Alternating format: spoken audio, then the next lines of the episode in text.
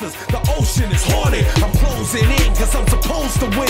How the cold steel feel when it froze your shin? Uh-huh. Should've stayed on dry land. Stroke while you can cause now you under pressure in the land of the damned. Abandoned pirate ships, eels aside scar. Uh-huh. Fish that glow in the dark, the Titanic's hull. Uh-huh. Underwater storms, your blood is so warm. Your life vest is off and that turns me on. Killing for centuries, the guardian of the deep. Welcome to the Dubious Consumers Podcast for the week of June 7th. My name is Justin Hurd.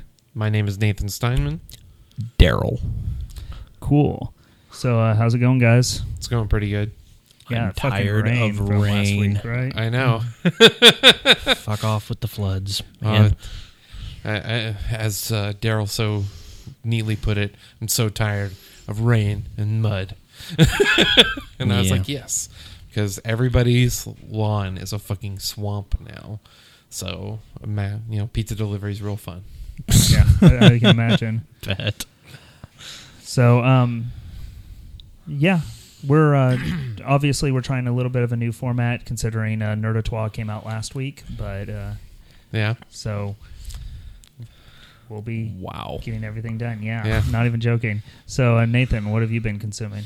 Uh, what have I been consuming? That is always a fantastic question. I bet it is. Uh, it's been a little uh, as far as uh, some some weeks you're like, I have so many things I can talk about. I have to narrow it all down. And some weeks you're just like, oh, holy Jesus, how am I going to pull something out of my ass by the time we're recording? I think we're all in that situation. We're all literally pulling things out of our asses, unrelated to the topic Yeah. at hand. Yeah. But uh, I did get a chance to finally rewatch uh, Django Unchained. I hadn't seen it in almost two years, so Nice. yeah, I, I just really just dislike that movie. You know, I, I, know. I, haven't It's- seen it since theaters, so I can't really say. I want to say, but I can't. Yeah, it, just that the, the the last act of the movie just completely rubs me the wrong way. Yeah, uh, I, I will say the first time I saw it, I remember I feeling like it was a really weak movie. Like when the when I watched it the first time, and the other night I had gotten home really late from work, and it was like two thirty in the morning. You know, getting home, and because long fucking night. Uh, but uh, I started watching it, and I just got completely just zeroed in. I was like, like, holy shit, this is way better than I remember it being. Um, Well, I mean, and I absolutely loved the relationship between the characters. I loved almost all of the visuals up until the ha- until you get into the house and the, like the dinner party and everything that happens after that. yeah, I, I, I would, I could. Watching it a second time, it really show it plays its hand a little better. There's way more kind of uh, embeds to to the actual payoffs.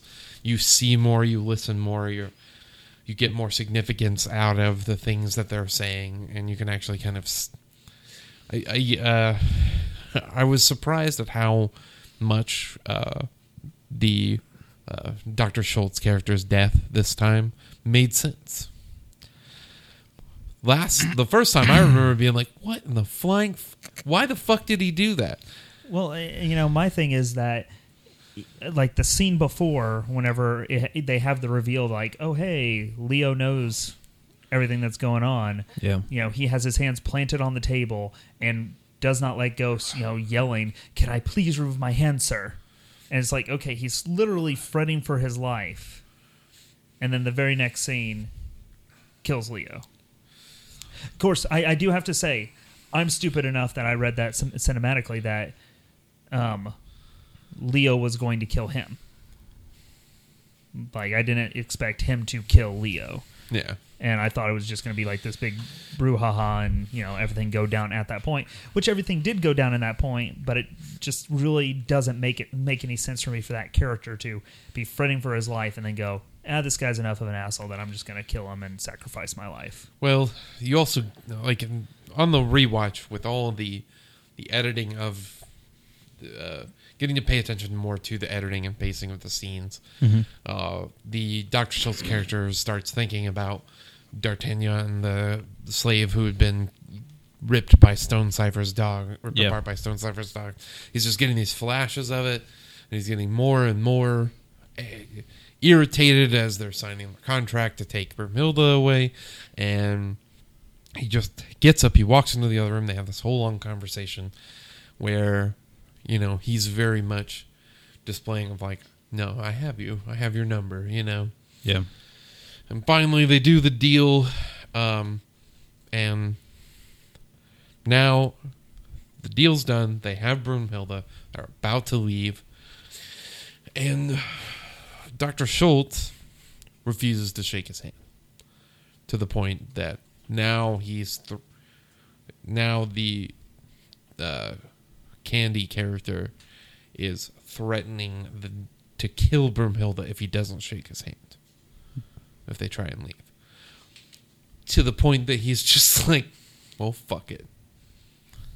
You know, if you're not, if you're gonna threaten them, when Yeah. I have, I have the contract in my pocket, she is free. If you're gonna be this much of a dick, I'm just gonna fucking kill you. like, that, that, that's his line. yeah, it's just like I couldn't resist.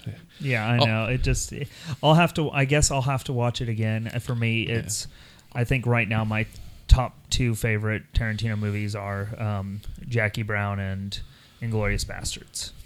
I, I don't like Inglourious Basterds. I, I absolutely love the opening to it. The Oh, re- yeah, the yeah. rest It's of it wonderful. is kind of okay. But yeah, and the I- ending's I- ridiculous. I, yeah, but the ending's it- hilarious. But it's it, for me. It's not until that moment that they, for me, the first viewing at least, it's not until the moment that they actually shoot Hitler in the fucking head that I went, "Oh, this is an alternate history." I don't. Yeah. Who knows what the whatever the fuck? But Yeah. for that moment, I totally expected it to have the Valkyrie problem. Of, Yeah. Of course, they're not going to kill Hitler. Hitler killed himself. and then, and Yeah. then Quentin Tarantino's like, nope, Nope. they're gonna kill Hitler. You know, They're gonna okay. kill the shit out of Hitler. Yeah, not even joking. As the theater burns down around them. and then they Let's just keep shooting. Yeah, Not, just- not- not even joking. Let's just get that Nazi fuck. Yeah. We are on fire. But- yeah, we're then- just then- gonna keep shooting him. And then I absolutely love Christoph Waltz up until his reveal where he goes, "It's the bingo," and you're like, "Why did you just turn into Borat?"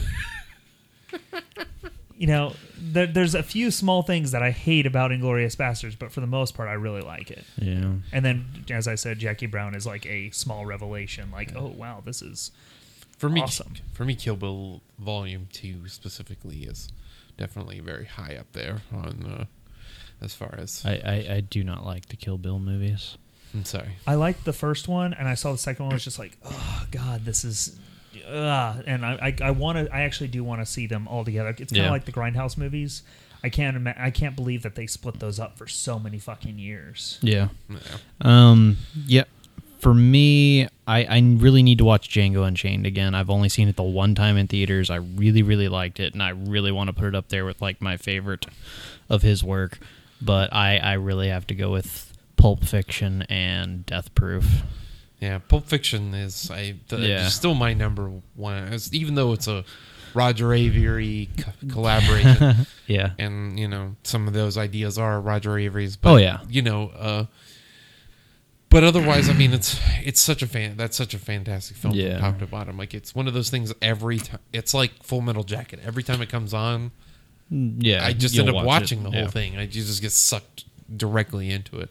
Yeah. The thing that was noticeable, like, there's all the anachronisms, like having straws Mm-hmm. and having sunglasses and things like that. But I, I, I did see someone say that F- Für Elise being played by the harp was an anachronism, and I'm like, Hmm. Für Elise was written in like 1813. That's not an anachronism. That's that would that would have probably still been. It might not have been as common necessarily, Yeah. but I could totally see someone having the music for it Right. and being able to play it. I, I Beethoven was still very popular in the 19th century. Yeah. Not as popular as he became in the mid mid 20th century when the Bach revival and all that stuff happened. But uh, uh, the interesting thing is like watching some interviews. Uh, Mhm. Like actually, I watched a Charlie Rose interview where he talked about wanting to. If he was ever going to make a biopic, the only biopic he would make is about John Brown, who you know functionally helped start his rebellion, helped kick off what became the Civil War. Um, but the whole you know killing white you know taking the blood of white folks for the you know all the misery that's been caused to us. And i was like so that's where you got a lot of the ideas that uh, are in. And also he, he even says like uh, films like mandingo and Yeah. stuff you know there's lots of different things that are inspired it but uh, the interesting thing is like him using the the siegfried myth um, so in the opera Siegfried, which is like the third in Mhm. the Ring Cycle of, of Wagner, is when you know he, at the very end of the opera he kisses uh, Brumhilde and she awakens. Yeah. and it's kind of this. It's the first time this character has ever seen a woman, and in the next. The next one, he dies and everything falls apart because it's the end of it's Ragnarok, basically Yeah. but um, it's very interesting to me that even though he used those parallels, he very much gave him the instead of Django dying to get her out, hmm uh, he just he just blows up the world of, Yeah. Of Candyland and gets a lot of that stuff. I, yeah, for me, I, it, it's Tarantino. Uh, all I can say is it's Tarantino. Yeah. For that, for that ending there with Yeah. her her prancing on the horse and clapping like a Japanese schoolgirl. Yeah. Like after all that's happened, just like uh, Apparently, some of those were references to uh, Roy Rogers movies. Yeah. and uh, one of the things is uh, Jamie Hawk, Jamie Foxx is one of the only actors who, for real, the whole movie rode his own damn horse. That's awesome. Yeah, he was the first. He, uh, Quentin Tarantino said he was the first one since Roy Rogers to do that, and all those tricks that the horse does, those are things like Jamie Foxx knew how to do because he rode horses when he was a kid. Seems like something Jamie Foxx would do. Growing up in Texas, Yeah. he's a Texas boy. Academy Award winning actor, Buns. Yeah. Thanks, Booty Call. you raised a winner. But um, well, that- technically his. oh, Well, I know you're not saying first movie, but big movie for him. But I do love that he is in toys. As, Oh, yeah, yeah. As yeah. the lecherous That's, guard is uh, just like, oh yeah. Oh. I forget that he's in that. Yeah. every time, and then you're like, Oh, my shit, it's. Jamie Foxx. what the fuck? Why is Jamie? Don't let Foxx LL? Cool J outstage you. Oh, I don't oh, know. you His hat is like a shark's fin. Now, uh, because my head is like a shark's fin. Deeper, bluer, No, no, sorry, it's deepest, bluest. deepest, bluest. Oh fuck, so uh, is that deep, huh? as far as like the movie, the, the, the characters are pretty well uh, set up for most of the movie. There are there's always issues. Some of it's just because Quentin Tarantino likes a lot of people. If he's gonna do a battle scene, a lot of fucking people are gonna die. Yeah, you know, you know, it's just kind of the nature of nothing's ever clean with him. yeah. He he's got to go the exploitation route. Yeah, Uh, and since all of, since this movie was also a big send up to the Sergio Kabuki, that's not his name. I don't know. why I Sergio Leone. No, no, no. No. He is the, the, the other Sergio. Okay. I for, I forgot to write his name down, but he made the original Django movies. Oh, okay. uh, and he Silvio, I think it's Sergio Corbucci is his name, but uh, um, he made all the original Django, and apparently there's this whole thing of like different directors all around the world have made characters in their westerns Django. Apparently, Takeshi Miike Yeah. made a western that has Quentin Tarantino in the movie. That's also that he, there's also a Django character, like in that one. I think it's like, uh, Sounds about right. yeah, it's like what the fuck. I watched. The, I all I saw was one scene because I couldn't find the movie, and I didn't have time to watch the whole movie. But I Yeah. found a scene from that movie that has Quentin Tarantino in it. And it's just, it's so fucking absurd and weird because you know it's Takeshi Miike and he doesn't give a fuck. Not one. Um, but that was uh, the main thing. Uh, the other thing I wanted to kind of talk about was there is this rumor going around that as a way of extending the life of the X Men movie series, they're possibly going to make a New Mutants movie, Interesting. which is kind of exciting. I honestly don't. I don't know enough about the X Men to care. W- Yeah. Well, for for me, it's like uh, the New Mutants was kind of this forced thing that happened at Marvel in the early in 1982. Chris Claremont So- initially so- didn't so- want to do it. So now it's going to be a forced thing at Fox yeah, and and what's funny is it turned out. in order out to keep the Marvel Yeah. license. yeah. yeah. But um, the, the Good. Keep it away from them. Yeah. Don't let them have it. Yeah. Uh, but uh, the interesting thing about New Mutants is it's back to they're at the school, they're kids, they're learning how to use their mutant powers, but all of them are kids. None of them are the teachers. Yeah. None of them are the adults, uh, unlike the regular X Men movies. Uh, so the most interesting part about it is that it would probably be the most diverse cast Yeah. because you have Cannonball, who is a southern kid from Kentucky. You have Karma, who's a Vietnamese girl. You have Mirage, who's a uh, Cheyenne Native American. You got Sunspot, he's a Brazilian uh, character. He's like, and he's Afro, is Afro Brazilian. He's not just Brazilian. You Yeah. have Wolfsbane, who is uh, Scottish and a ginger.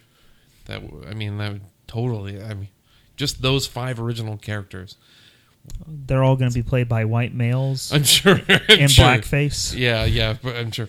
But the other idea is like there's other characters. There's there's Cipher, which is a kid who can talk to computers.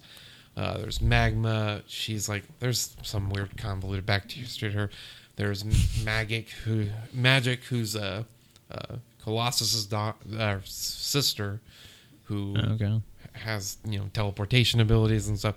And then there's Warlock, who's a techno-organic alien. Yes, he's awesome. So if they're gonna do it, I hope they. And there's also Rictor, who is his, Hispanic, and there's there's all these other characters that have existed in the in the context of New Mutants. Yeah. uh, b- before it become before Rob Liefeld turned it into X Force, and but it's also where we might get Cable because I doubt we're gonna get Cable in. Why can't we have cable? I know It's all I, want. I just, Just I just, cable. Well, I think the problem is, is unless they radically rewrite his origin and not make him Nathan Summers. Th- th- th- Alternate future. It's fine. I know, He- but it, it's cool. He he's an alternate future baby come to this alternate past to, to stop apocalypse stop- yeah, from it- that- conquering the future. What is complicated about I about was that? going to say, Yeah. technically, they could do that with um, introduce him in the X Men Apocalypse or the, Yeah. whatever the new one is. Yeah. And then they could set up. I mean, they just had Mutants. Bishop going, "Hey, I'm Bishop." Yeah, In the last one, what would be complicated about, "Hey, I'm Cable"? Oh, and I'm badass. but also Bishop really didn't travel through time. that's because Bishop sucks.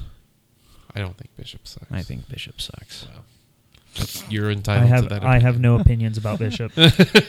no, I really don't have a problem with Bishop. Just Cable's awesome. Yeah, and the, but the thing that w- is exciting to me is like you could actually have whole character development to Mm-hmm. all of the characters, unlike in Days of Future Past, where you're basically like, "Oh, they died. Oh, they died again." like that was literally your character dev- development for I- all of the mutants in the See, future. I, I liked First Class, but I only liked it for everything outside of the First Class stuff. yeah, I mean, What, the uh, once Magneto once they had the X Men in the movie, it was like, oh no, I don't want to watch this anymore.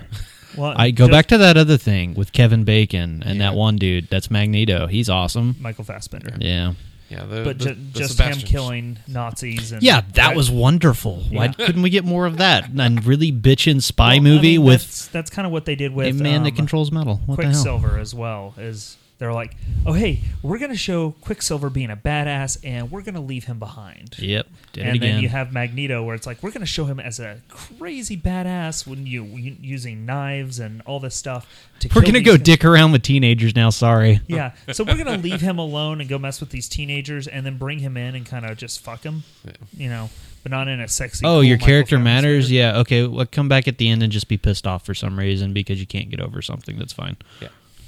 Yeah. Fuck character that. motivation. Yay! I mean, His I like a I, I person. liked it, but fucking hell, that, that once they got to oh, we got to teach these kids to be badasses was really fucking Well, awful. and also in Days of Future Past, where like some of the interesting char- characters that could be interesting. Mephistopheles is dead. Okay, fine, whatever. if Fucking Wait, kill it him wasn't off. Mephistopheles. That was There's- Asriel. A- Azrael, my bad. the fake, How Yes. Yeah. dare The you, fake- sir? My the bad. fake father Yeah. that they invented in like 2005.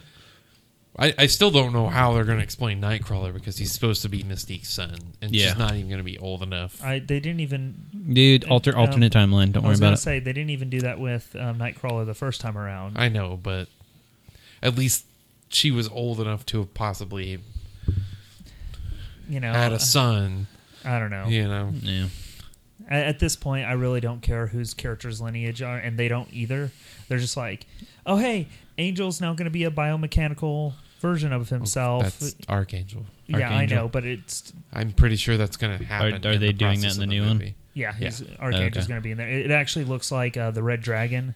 Yeah. Um, just the way it's built, Yeah. mixed Huh. I just- um, Giger. I just hope uh, they've watched the, the Legend of Zu Mountain and Zu Warriors and made sure that what the Archangel powers look at Yeah. least as cool as late 80s or as sorry as m- or mid 90s uh, Hong Kong special effects like Yeah. because the wing the wing the, the metal winged soldier his fucking wings still look fucking cool Oh, yeah? And- yeah and like I think it's Legend of Zu Warriors is the one that he's in, and like it is just like his the blades work like they- Yeah. the, he can move them around to block things and like oh man it it oh, I just hope that they have really Interesting.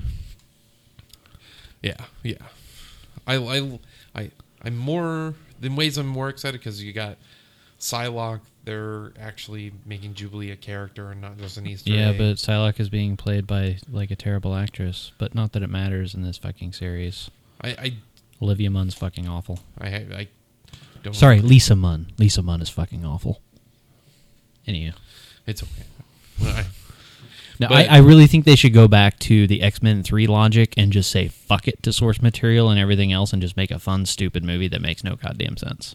Yeah, because I will say the first time I saw X Men Three, I was like, "This is completely insane. If you this can- is completely insane." And then I watched it like the second time, and I was like, "This movie is awful." If you can get over the fact that it's called X Men, the movie's awesome. It's fucking stupid. Well, but it, it took it's the, wonderful. It took the prequel logic and it's like, okay, what's his mutant power, or what his what is his mutant level? Yeah, Like you know, his power levels it's, it's over nine thousand. sweet. there are no Omega, there are an Omega level mutant. I fucking hate that bullshit. Like, who came up with this fucking classification system? This Why is, Omega the top? Because it's the end. I don't know, man. See, you know, all I can think of is you know. deepest bluest at this point. But I'm just Uh, thinking, like, you got Hands like a Sharks 24 letters before you get to Omega. So just 24 power levels more powerful than an alpha level mutant. Oh no, there's only like three in this this group. Yeah, They- yeah they- that's why it makes no sense. but the thing that's exciting to me is the fact that possibly we could get a movie that uses also Bill Sienkiewicz, who's a very who's a comic book artist. He he always had kind of a loose style, but in Yeah. in the context of New Mutants, he started doing this crazy painting and crazy surrealist kind of art stuff because they were basically left to their own devices to just come up with the craziest shit they could think of and take it darker and take it pretty dark so uh i'm i'm just excited about when we might get a ridiculous a ridiculous you know ridiculously fun uh, x-men movie instead of a ridiculously overly dark darkety Everything's got to be dramatic and fucking crazy, yeah and everyone's got to die serious. twice and then get vaporized Yeah. their timeline has to get vaporized Oh no, never mind. None of that mattered. Yeah, but that's uh all I've been into. You what? Oh yeah, yeah, yeah. Sorry. Um, I did get the opportunity to see Mad Max Fury Road. Goddamn right you did. Darrell's uh, charming uh, talk up of it from the last podcast. Uh, my wife and I went and see it. Saw it that Monday. Nice. It was uh it is ridiculously awesome. Like there I will say this, I was completely shocked that for a movie that is functionally a car chase. All the characters had some sort of weird depth. Yeah. You cared when they die. You care when people die, even when they're just kind of henchmen, Yeah. and you can tell everyone has a backstory, and all the characters. There's none of this like I can't believe you do. Okay, I can't believe you. Or I got to be the powerful one, or I got to always save. Every, there's none of that bullshit. There's none of the things you're gonna see in the Dwayne the Rock Johnson Yeah. uh, San Andreas movie, where he's got to go around and save absolutely everybody. Yeah. Like you, you don't know who's gonna do what. Yeah, you have no idea Yeah. the whole movie. And uh, I did find out that apparently for like four or five years, they Mm-hmm. literally just storyboarded Oh yeah. without a script. The Yeah. first script was the storyboards. That's awesome. so like the guy who drew uh, most of the character designs and came up with most of the maddening, crazy things. Like the guy playing the guitar with the. Guitar bass with the flamethrower. yeah, and the war drums on the back.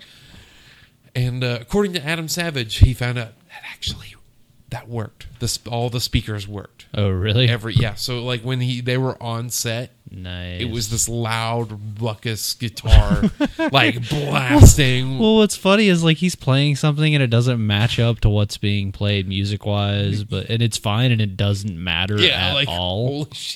And, and then it makes sense within the con- context of that world of like it doesn't matter that it doesn't necessarily match. yeah, I had read time. something that uh, he has his own whole like backstory and everything and upbringing. Like he was Yeah, especially 'cause, like, in a his- mine or something is where he was ra- or where he grew up by himself or some shit. Yeah, you see like his And- face is all kind of tw- Yeah. twisted and stuff underneath this like like cheesecloth kind of thing that's over his face, and you Yeah. see like bone and stuff.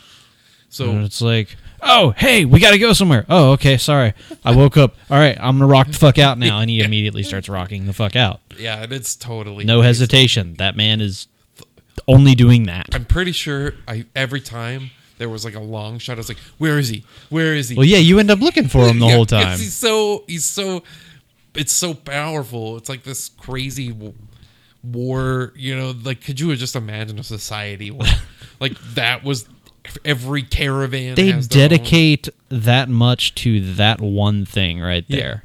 and every character has that level of like weird depth. Yeah. and weird like just like total details, like everything and. Yeah. Well, and uh, like like you were saying, like you don't know where the characters are going to go at any point Yeah, in the movie. It's like Immortan Joe. He's supposed to be the big baddie. He's right up there up front Yeah. most of the time. Yeah. When he can be, he's right fucking there doing his thing. yeah. It's like, okay, I don't expect that. You expected that guy to like sit his ass back at home or, you know, just kind of tell people what to do. Yeah. Nope, he's driving the fucking car. Yeah. Like I will fucking I want I want my bitches back. Yeah. But it's a, Essentially. but as far as like um big blockbuster action movies, I feel like this movie for the next 10 years it's going to be like the Matrix. Like people are going to be trying to make this movie and fail miserably. like, Yeah. Well, uh, from Well- everything I've heard is everybody's now super interested in what he was going to do with the Justice League because he had he, that's what was happening in 2009. Oh man, you mean this guy's really good at coming up with silly shit? Oh, okay. Yeah. Well, he he did say that for his version, at that time he was still used to doing um, kid stuff. Yeah. like Babe, Pig in the City, Yeah. and Happy Feet. Yeah. So he said that it was from you know it basically it needed a big revision, but the 2008 2009 writer's strike killed it. yeah. yeah. And he said, unfortunately, that version, if I had come out with it at that time, would have played more to kids Yeah. but it also you know had um yeah it, it was crazy like um Armie Hammer whatever his name is um, Armie Hammer. Yeah. yeah he he was gonna be um batman Interesting. Uh, okay. yeah the, um i could come find the cast list for everybody but it was gonna be fucking insane every single person that they decided to play i believe um i can't remember but i believe um superman was gonna be african american That would have been amazing because But- there, they ha- Interesting. there is uh, precedent for that in the DC multiverse. So. Yeah.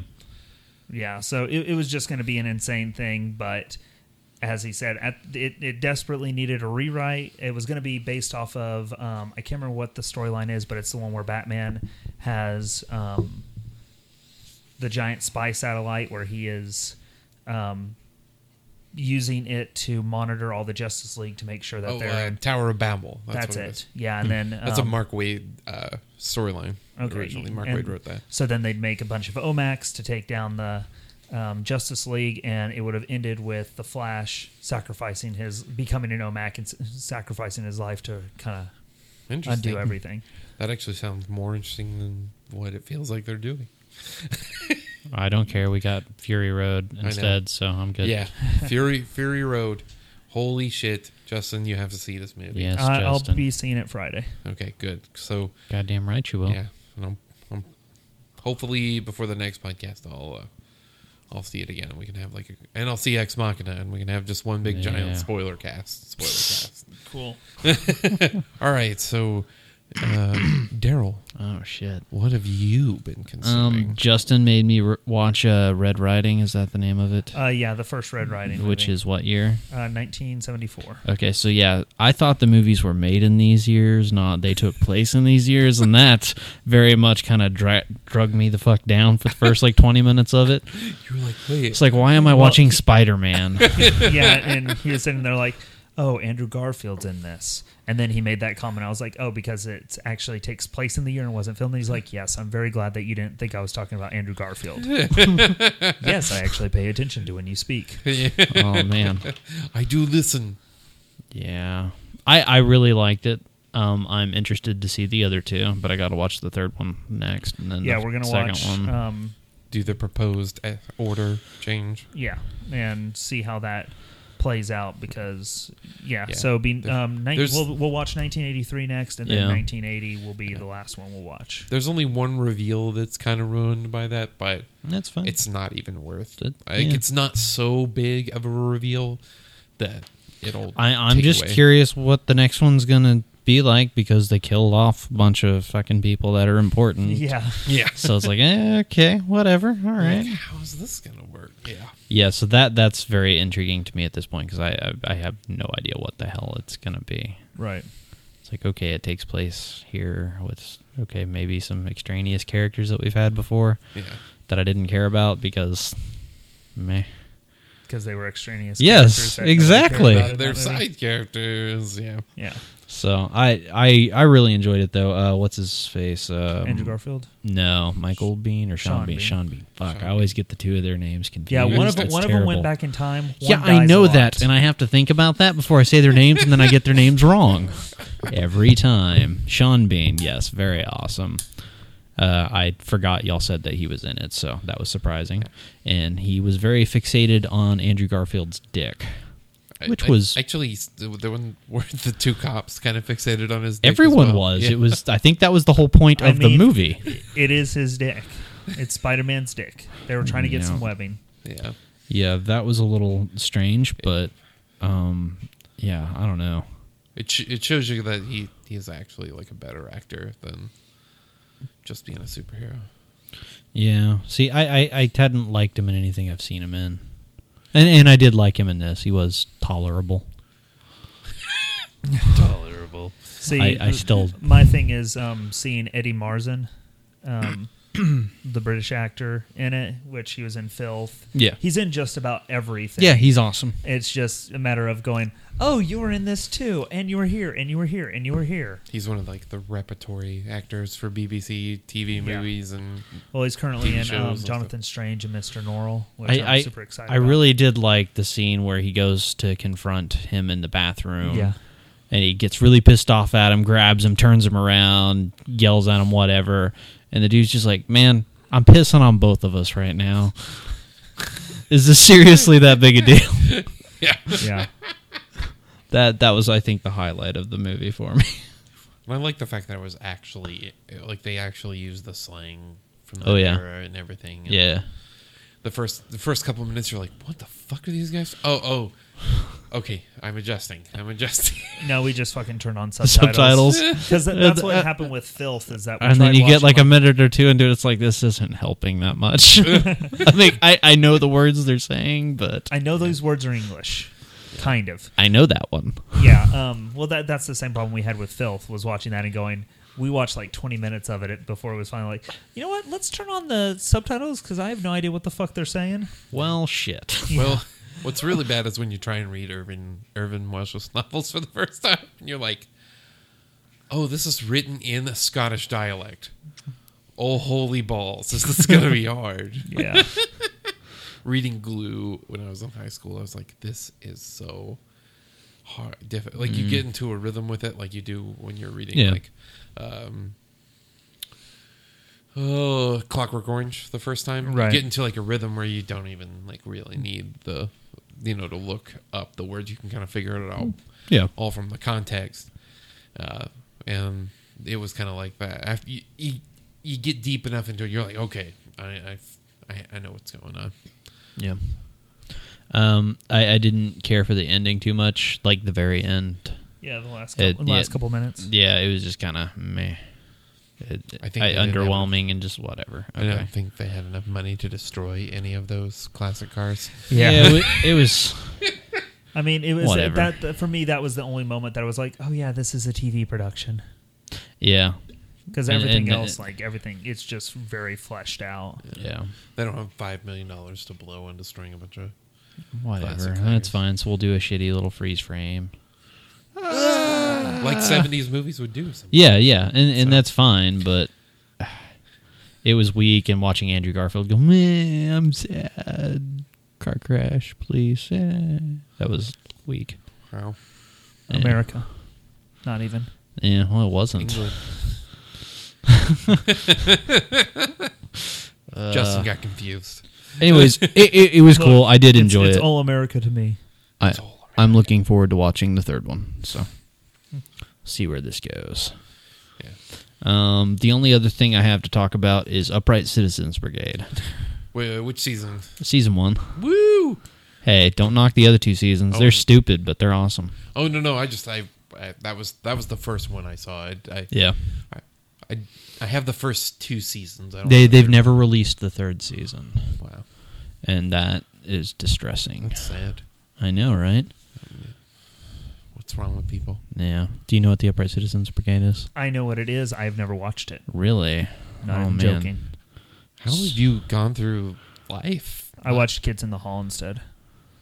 Well, that's fine, Yeah, but so so we. I, I don't. I didn't need to watch the Upright Citizens Brigade. yeah, you did. yeah, Uh, well, apparently not. I've survived long enough. Uh, not well. yeah. Also, they're much less written out than yeah. most of what Kids in the Hall did. Not that Kids in the Hall didn't improv, but you know the whole that was the whole thing was that all four of them were members of a long form improv troupe. Yeah. That, Still there. The UCB Theater. Yep. Uh, I'm trying to remember what ridiculous title that is for the improv night. I don't remember. I think it's just called like bad. ass. It's like just like Yeah. oh, it's one of those like 75 vowels after the end of the word. Yeah. But Yeah, I went through. Uh, I I've I own season one. My cousin owns season two, and I've ripped season one to my computer, so I would always have it on those occasions that I need to watch it, and I fucking love it. Oh, Seas- I is that is that the season where he eats the where uh, he does everything through the sheet? Uh yes, that is in season one. Yeah, Yeah. uh, the bucket of truth. he he. th- this lady goes to talk to a man at a cafeteria or whatever about her husband because or boyfriend whatever because he's having a problem and it's like okay well what is it and it's like well he, you know he's really into judaism and all that and apparently he found a loophole as long as he does it through a hole in a sheet it's okay oh yeah, he's eating like the giant pork chop. Yeah. through he can eat pork through the hole. He can eat uh, on Passover. He can eat leavened bread through the Yeah. hole. I mean, he can celebrate Christmas through the hole. yeah. Anyways, the skit goes on throughout the episode, and it's like, okay, later she comes home to finding him humping a computer. He's having sex with it, but it's okay because it's through the hole in the sheet. And she's like, but why would you want to have sex with a machine?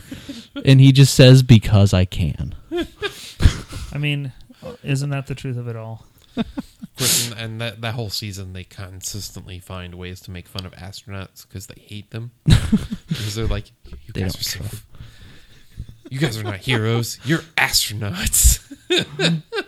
Yeah, they they build a huge distrust towards astronauts, and there's one, and I can't remember his name, but he's a recurring character, and he dies. You know, yeah, the Tate brothers. the t- oh, well, see that conversation between the lady and the guy when they're talking about the boyfriend is interrupted by the guy going, "Oh, Gene, look over there! Is that the Tate brothers?" and it's just this thing that runs throughout the the entire skit, and it's like just two guys that run around and go titties, and that's pretty much Yeah, it. high, uh, High-pitched voice. with their fingers over, the, Titties. over their nipples. and they don't get into that until like season two.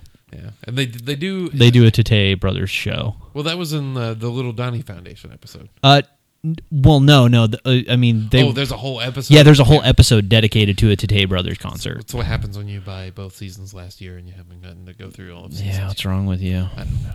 Yeah, the Little Donnie episode is the end of season one. And it starts out with them trying to tell a dick joke, and it's like dick jokes are tired. It's like, well, no, what if we do like a big dick joke? It's like, well, how do you do a big dick joke? And it's like, no, what if it's like a really big dick joke? and so the joke is the entire episode is about a, a kid who has a really big dick, and that that's it. But he's unaware that he has a really big dick. Yeah. Like it, it goes down like to his kneecap. Yeah. And, And he, it- and he wears like and he wears like short shorts, and so it's hanging out all the time, and they gotta like maneuver it back around his leg with like a pair of drumsticks or something, just to kind of like or tongs to move it out of the way because he's trying to get on the bicycle and it gets caught in the. He almost gets caught in the bicycle chain. He, this dad and builds like a thing that he, An like, apparatus to Yeah. hitch it to his leg, and then they go to talk to his teacher, and his teacher's like, "Oh, I love Donnie. Most teachers don't like dealing with him, and all that." And it's very obvious she just likes being around his penis. it, it, it, it's played by you know an adult Matt Besser. I- yeah, yeah, Matt, and yeah, Matt Besser. and he's just like this excited, really stupid little like four year old kid. But he's ob- he's the tallest one of the group also, and it's weird because the four uh, the four people play all of the characters more or less in Right. the show. And they go to talk to his like gym teacher, and he keeps talking about how he has a girlfriend, and constantly mentions, "Oh yeah, my girlfriend," and all this, and he very much doesn't have a girlfriend, and just there's just lots of weird things throughout the entire Yeah, and uh, they also do like the pranks. Like they'll do some of the skits out in the real in world. public. Yeah, yeah. So like at the end of each show during the credits, they take one of the skits and they actually do that in public where people don't know that they're doing that. Like they have uh uh what's They have like hidden cameras. yeah, yeah, they do the hidden camera thing, but like the uh was it Lady of the Lake? They have Matt Besser, Matt Besser pretending to be Lady of the Lake, and he's going around emerging from water fountains in like Central Park and stuff. And then he goes up to like a hot dog stand. It's like, "Will somebody buy me a hot dog?" But he's like doing the high pitched girl voice the whole time. But the little Donnie episode's really funny because at the end of it, they do like a "We Are the World" like group song, and you get all these people, these fake celebrities singing the song together. And the song, the the main words to it are "enormous penis." Penis. and it cuts to people like on the street going singing enormous penis and like waving their hands in the air to and singing enormous penis As you do. yeah and so what they did to get that is they went around and asked people to sing like they were doing a commercial for enormous peanuts and asked them to sing the song and so they sing the song and it looks like they're mouthing the words enormous penis and they just dub over it Nice. it's full of shit like that and, it, and uh, the, the the whole series is worth a watch if you've That- never watched it you need where, to Uh, Amy Poehler uh, got her main start. Nice. Yeah, and if you actually watch the first season, like Tina Fey's in it, uh, Horatio Sanz is in it, uh, one of the dudes from the League is in it. There's a ton of people throughout it that you'll go, oh, hey, that person's famous now. I'm trying Nice. to remember because Matt Besser, Amy Poehler.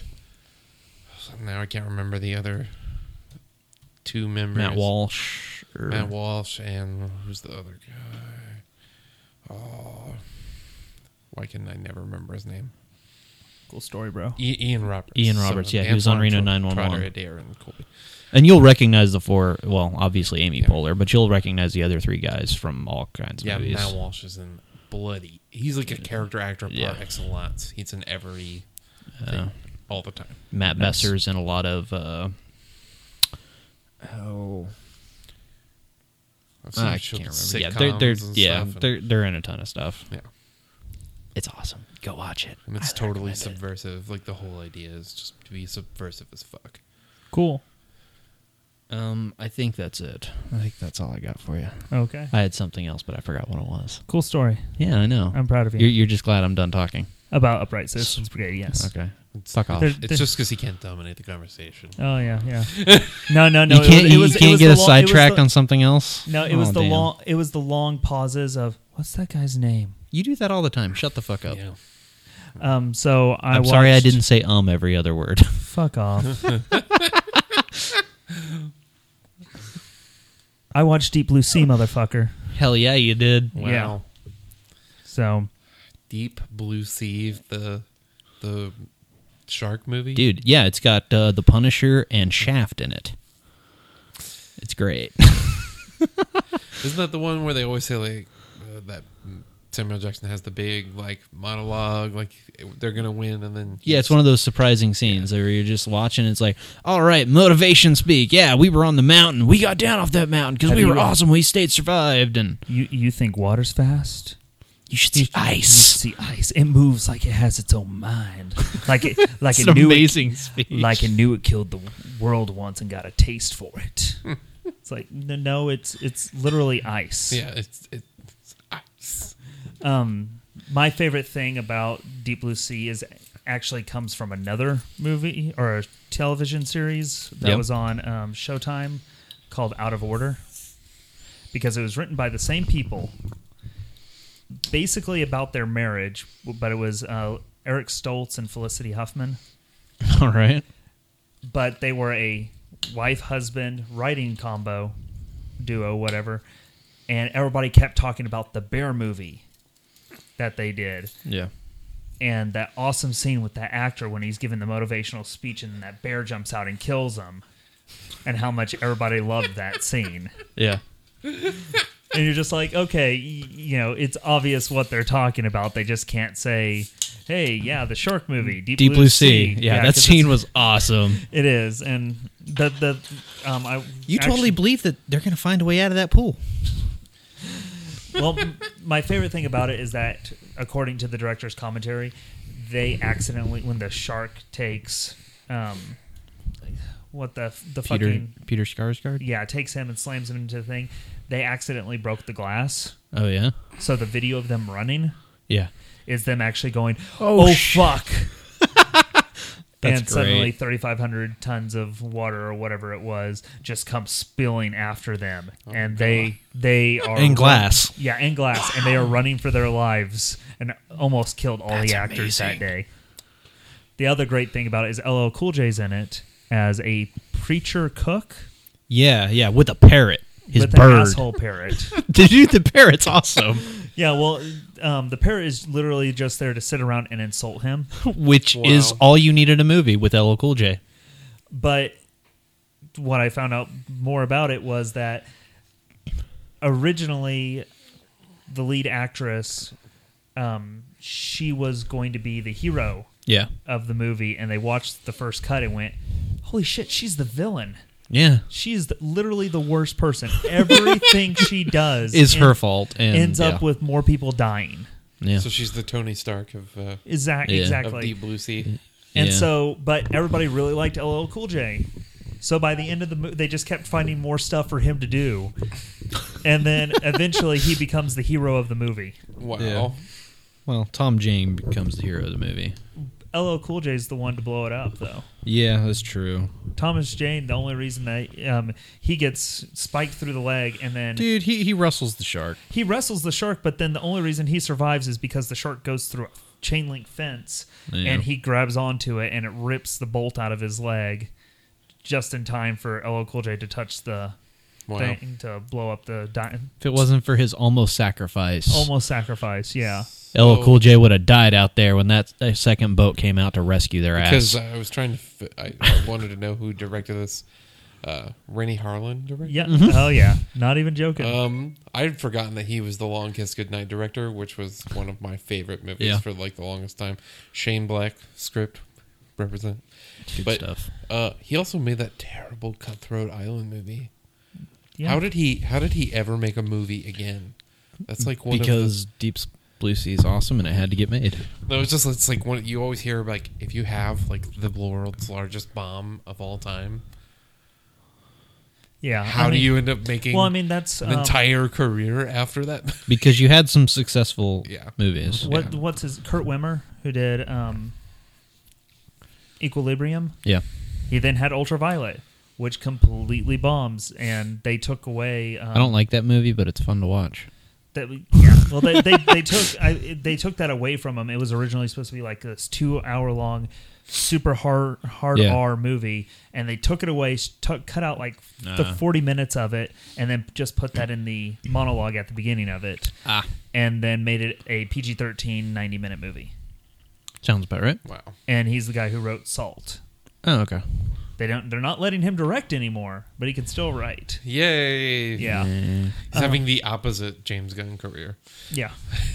Write all our movies for us. I, I will say I tend to really like any movie that's based around, you know, people trapped in something that's going to either sink or blow up or something like that in the Or middle all of of the, the in, above. in, in the middle of the ocean.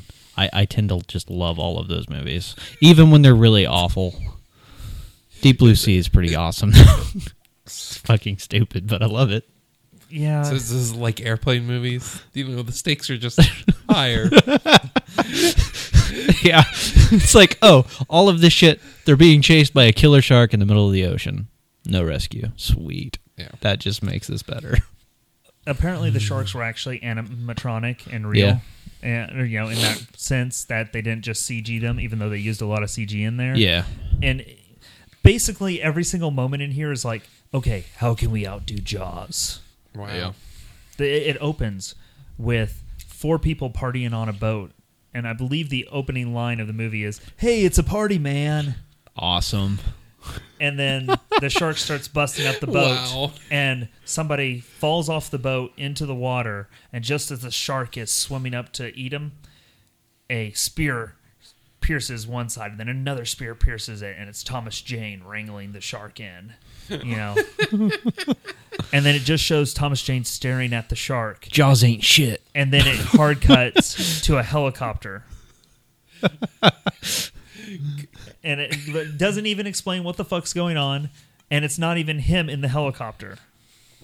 It's fucking insane. You have to watch this movie. I feel like I need to watch more of Renny Harlin's movies just to know the type of insanity. Apparently, he has a cameo walking. Um, whenever the crew is sw- changing Yeah. shifts, he walks in front of the camera. He had to do twenty takes Wow. Of course he did. of just him walking. He he has no lines. He doesn't look at the camera. He just walks from one side of the camera to the other, and he Yeah. just could not get it. He was missing his mark. Yeah. Wow. He would have fired that actor. Probably. Especially if he had no lines. Yeah. Yeah. But Yeah. Uh, he al- uh, apparently also directed that cl- the Sylvester Stallone vehicle Cliffhanger. Hey, Cliffhanger's awesome, dude. I know. But I need to rewatch Cliffhanger. I, I still that was one of those movies as a kid. I was like, how did this get made? And then you watch it and you're like, holy Oh, shit! man. How did this? How the fuck did they make It, this it movie? it's absurd, but it totally works and it totally makes sense. It's like, of course, Arnold Schwarzenegger is fucking Conan. Look at the guy. Yes, okay. Sylvester Stallone. Of course, he climbs mountains. Look at the fucking dude. Yeah. He is a mountain. That was a mountain of Italian flesh. Yeah. Yeah, yeah. I, I loved that movie as a kid. I had the uh, Sega Genesis game, and that has been my one of my biggest regrets in uh, gaming is that I never beat the Cliffhanger video game. I hate that fucking game with a passion because I've never beaten it. I can't get past the stupid fucking logs. It drives me insane. I'm sorry. Yeah. I'm proud of you. Why? I can't beat it. You're proud that I can't beat it? That's yeah, I fucked am. up. Yeah, it is. Um, So let's hope Renny uh, Harlin gets to make one of the Expendables. Expendables. Yes. Please. Expendables Five. so the other movie I watched was The Pyramid. Cool. Which, yeah, It is um, Pyramid. yeah, it's produced by what's the um, guy's name? Uh, uh, Alexandre Aja, yeah, something like that. He directed uh, High Tension. yes. So it's produced by him. I can't pr- pronounce the other guy's name who actually directed it, Yeah. but it's essentially an archaeological dig. They find a three-sided pyramid, but it's during the riots in no Egypt. No one's ever found one of these. Yeah, that whole thing. And he, um, the leader of the the lead archaeologist is Denis O'Hare, which he's in just about everything, including American Horror Story and Yeah. brief interviews with hideous men. Which I Um, still need to watch. yeah, you do. I know. But essentially, they're getting kicked off the site. They've got a robot that is always transmitting its feed.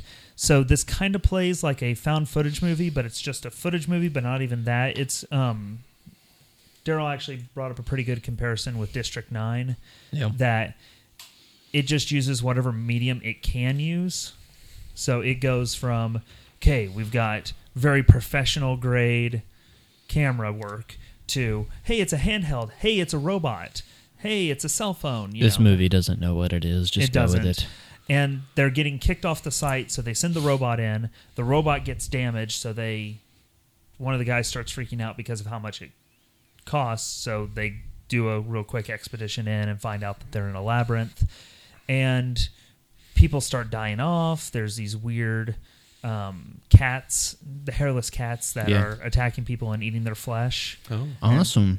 And eventually you get to a point where almost everybody's dead and then you realize that the um is it who's the god of the dead Anubis. anubis anubis is trapped in this living half jackal half human creature is trapped inside of this labyrinth pyramid Awesome.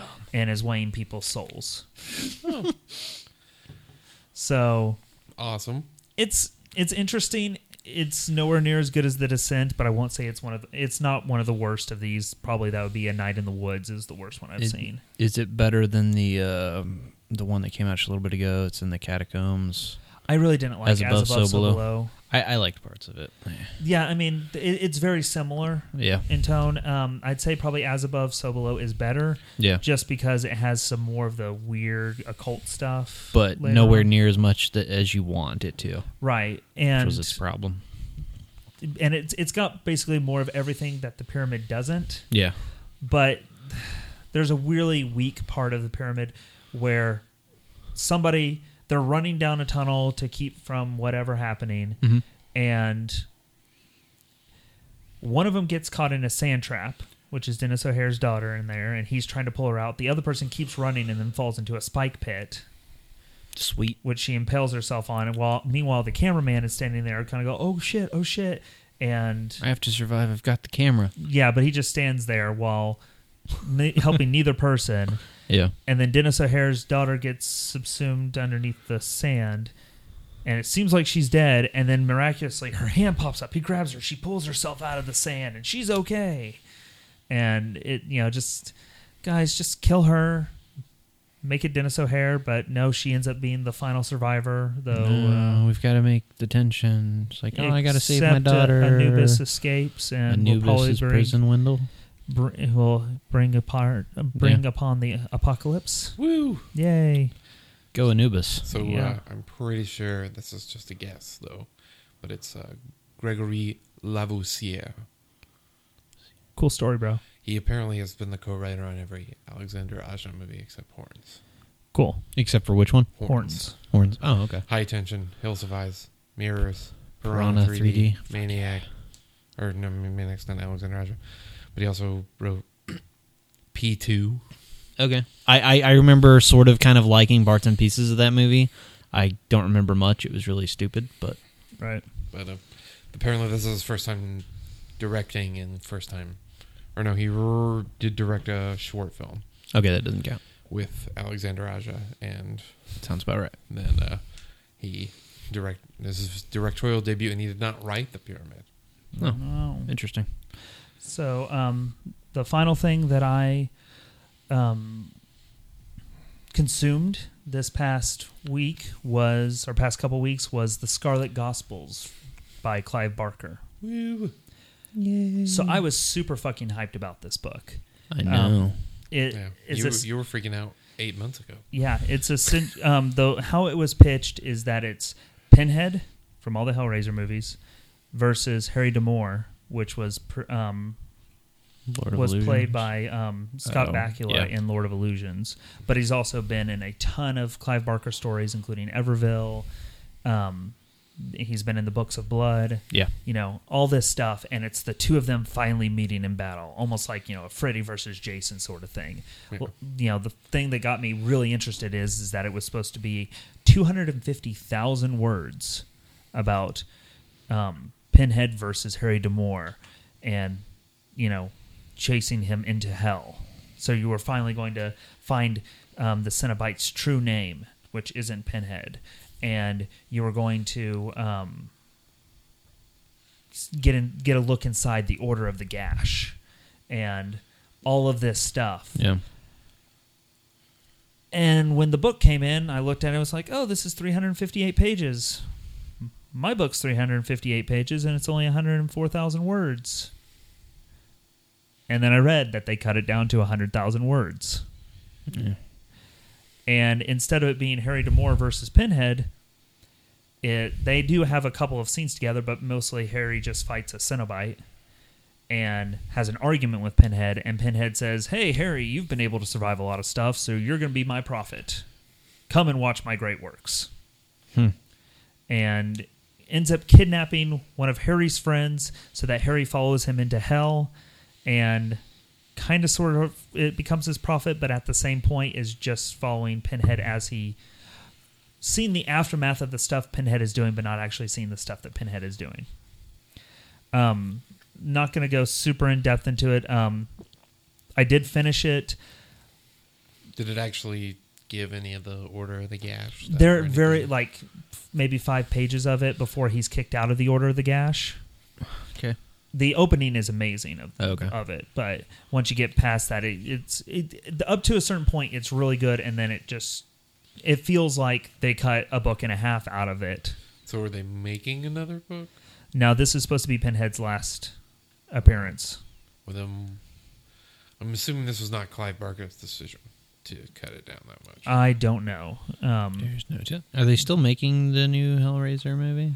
i don't know i know he was supposed to be directing the new one Yeah. but i haven't heard anything for a while apparently originally it was over 2000 pages and it was supposed to be essentially they ended up at the nativity scene and you know harry talking to jesus and that's that's as recent as 2013 that all that stuff was in there wow. but you don't actually ever learn the cenobite's real name they just call him the hell priest So this was all before. So all of this stuff was after Clive Barker got really sick, or before Clive Barker got really sick. he's been working on it for 20 years oh, okay. I meant, I meant like the Yeah. last. Some of the rumors you were hearing about were they were. It sounds like they were before he got really sick. yeah um yeah i'm not i'm not really died. sure whenever he hmm. got sick I but think it was 2002, to 2012, 2013. oh, okay So that sounds about Well, he went through and he was still talking about all this stuff and is sending it to the publisher and all that, and it just really feels like they kind of cut it down to its bare minimum. There, there's some really Yeah. cool imagery in there and some stuff, but it, it does kind of seem like the outright idea is flawed because you have now. Darrell and I have talked about this before. I'm pretty sure I've even talked about it on the podcast that Hellraiser One is the only one that had direct Clive Barker involvement yeah. Yeah. and he directed it. It was all his stuff. And so the second one they show hell, but you know it's the invention of that writer. So Yeah. you've got Leviathan, and it's like this labyrinthian um, underworld. Yeah. Then you get the Scarlet Gospels, and it is Christian.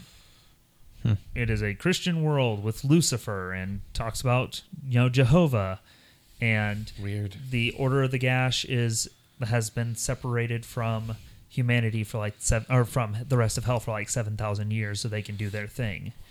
But you know, All right. it ultimately is about Lucifer. Weird. Yeah, and it's like okay, you have you have this these visions of hell art books Yeah. that are so stunning, and then you Just go yeah, just this And you ruin it. well, and you just go in and go, yeah, it's actually Jesus and uh, Lucifer, and yeah, you know, it's it's basically your interpretation, you know, normal, you know, Judeo-Christian Yeah. sort of interpretation of it, and we're just going to have Pinhead kind of walk through there. The one thing that they did add to this that is really interesting is that Pinhead absolutely hate, hates the name Pinhead. um, because they are like these giant nails driven into his head, and you know they're rusted now, but they were once gleaming, and it's just he, Yeah. hate, he thinks it's very dismissive, so it's used as an insult to Yeah. anger him.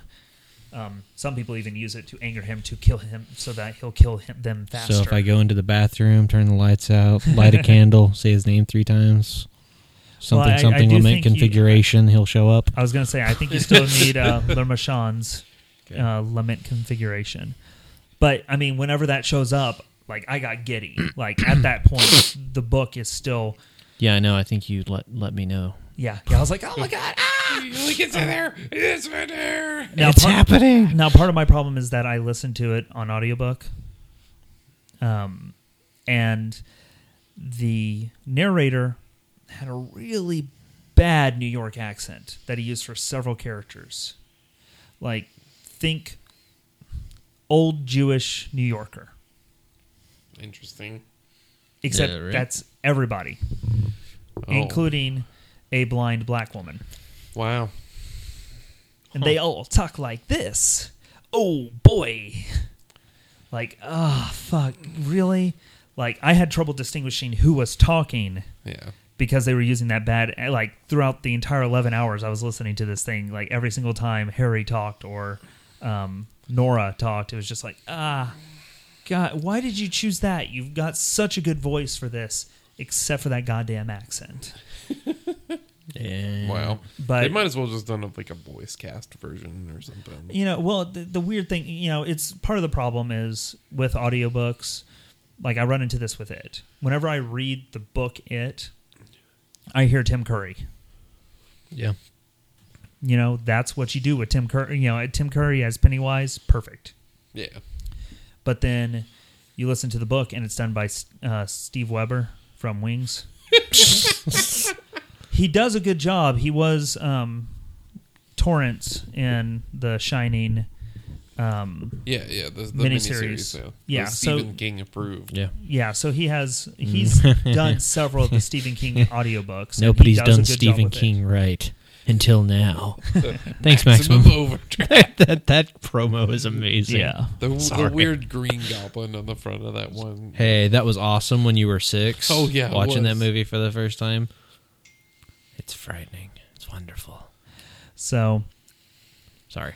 overall, I really I, I I enjoyed the story, but at the end of it, it just kind of feels like a lackluster way for. So at this point, is it worth me reading it? yes, Okay, yeah. No, I'm gonna read. yeah. I was gonna say the the depiction, the stuff that when he gets into the nitty gritty of hell is Yeah. really interesting. There's some really cool stuff that they do. Okay.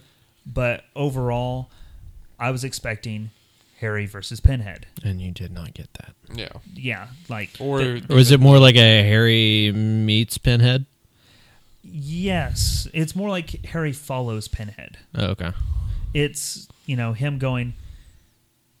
Um, one review I read of it likened it to Wizard of Oz, Yeah. but he wasn't. The person wasn't sure Hmm. if Pinhead or Harry was the supposed to be the protagonist of it. Okay. So because it's kind of like Pinhead is heading towards to see the wizard and kind of reveal what's going on behind the scenes. is the wizard Jesus or Satan? Uh, it, it is uh, Satan, Okay. and then we're off Whatever, to see yeah. Satan, the Yeah. wonderful Satan of Oz. the Morning Star. Um, and then, or is it Harry with Harry being Dorothy with his little band of travelers, Yeah. just kind of going like, "What the fuck is going on here?" You know, just ah. But Does he team up with the cowardly Cenobite? he does not actually. If I only had a brain. There's one character that has the characteristics of the Cenobites, Yeah. but it's more like the tortured souls type figures. Yeah. And they make go through great pains to say he is not a Cenobite. Yeah. And as I said, they don't ever give Pinhead a true name. They just call him the Hell Priest. Yeah. And there are some cool scenes, but overall, I would just wish that it actually was a fight Yeah. between those characters in any form. Yeah. But they he obviously went a different direction as he was writing it. I just kind of really want to say is, hey, is there any chance we could see the other 150,000 words? Because I would totally read that. Can I get the other book? Can I get the whole other book yeah. that they cut out of this book? You, you don't have to do anything. Just give me. Just send me the Just give- file. give me I the will just- words. I will just read it. It'll be fine. So Uh, that is what I have been consuming. So Nathan, where can we find you on the interwebs? on the interwebs. I don't know, but on the internet, you can find me uh, on Facebook in the Dubious Consumers page. You can find me on Twitter at Nate Wad, uh, Nate Wad Neutron. Uh, with uh, you can also find me at the Dubious Consumer uh, Twitter, and you can find me on Tumblr at Nate Wad. Darrell, I'm on the internet. Sup? cool story, bro. I know, right? It's great. It's pretty cool. He Yeah. is on the internet. It's amazing. There are people who aren't. Yeah. They really are. Unfortunately, I am. Not I even apologize in advance. So you can find me at justindherd.com, justindherd.net, justinherd.com, at justindherd on Twitter, real Justin D. Herd on Facebook, Justin D. Herd on Patreon, Justin D. Herd on Amazon, where you can find my book of Gods and Madness, The Faithful, which will release July 21st. So thank you guys for listening to the Dubious Consumers. Our nerdatoire for next week will be three favorite battle scenes. Just as a reminder, it is not fights, it is battle scenes. Has to be between more than two people. Has to be groups of people. People have to die. Cool Battle stuff. scenes. So um, submit your top three favorite battle scenes at um, Dubious Consumer on Twitter, or you can email us at subs at dubiousconsumer.net. Uh, Nathan, did you have a final thought? Uh, my final thought for this podcast is I'm sorry, I couldn't resist. Well, I'm looking for freedom. I'm looking for